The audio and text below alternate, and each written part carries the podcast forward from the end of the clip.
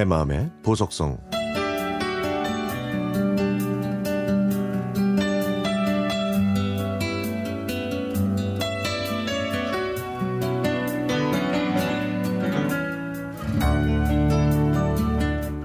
어렸을 때 몸이 허약했던 저는 초등학교 4학년이 되던 해 서울에서 지금의 세종시로 이사해 근처에 있는 초등학교로 전학했습니다.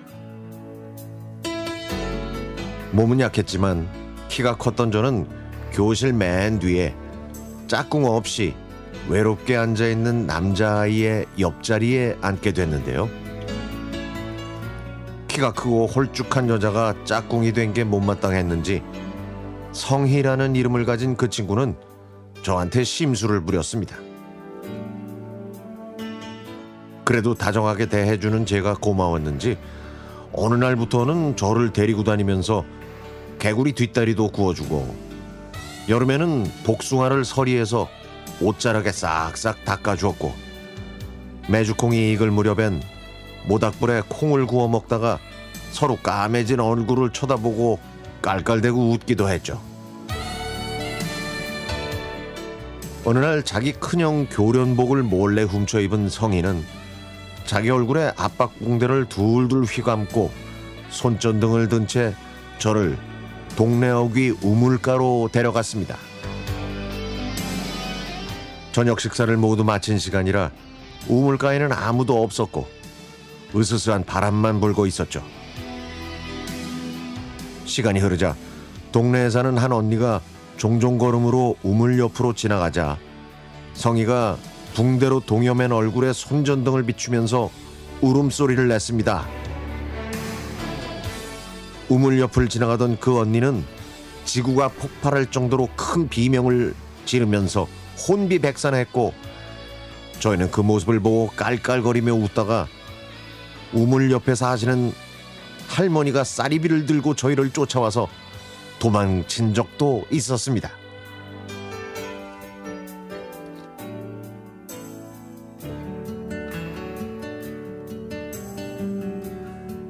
날씨가 화창한 날 동네 어귀에서 여자아이들끼리 고무줄 놀이를 하고 있을 때 동네 이장님의 3대 독자 영무기가 고무줄을 끊고 달아나면 어디선가 성희가 갑자기 나타나서 영무기를 잡아온 적이 있었는데요.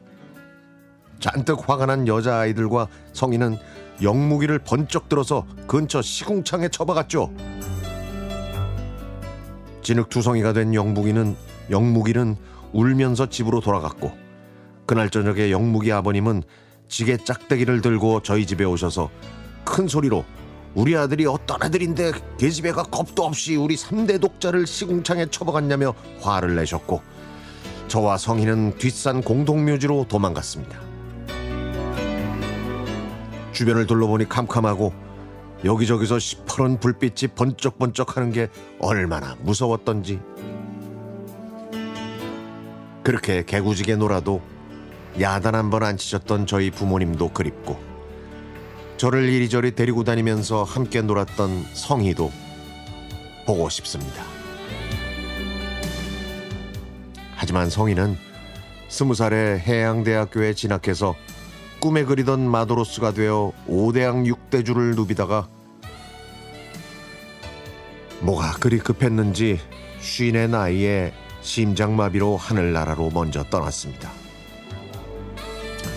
그리고 시궁창에 빠졌던 3대 독자 영무기는 공무원으로 일하다가 퇴직해서 지금은 복숭아 농사를 짓고 있고 친구가 좋아서 함께 어울리며 천방지축이었던 저는 30년의 직장 생활을 청산하고 가정주부로 조신하게 살고 있습니다.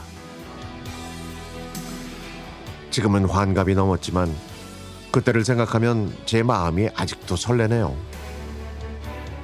그럴수록 지금은 고인이 된 철부지 내 짝꿍 성희가 많이 보고 싶습니다.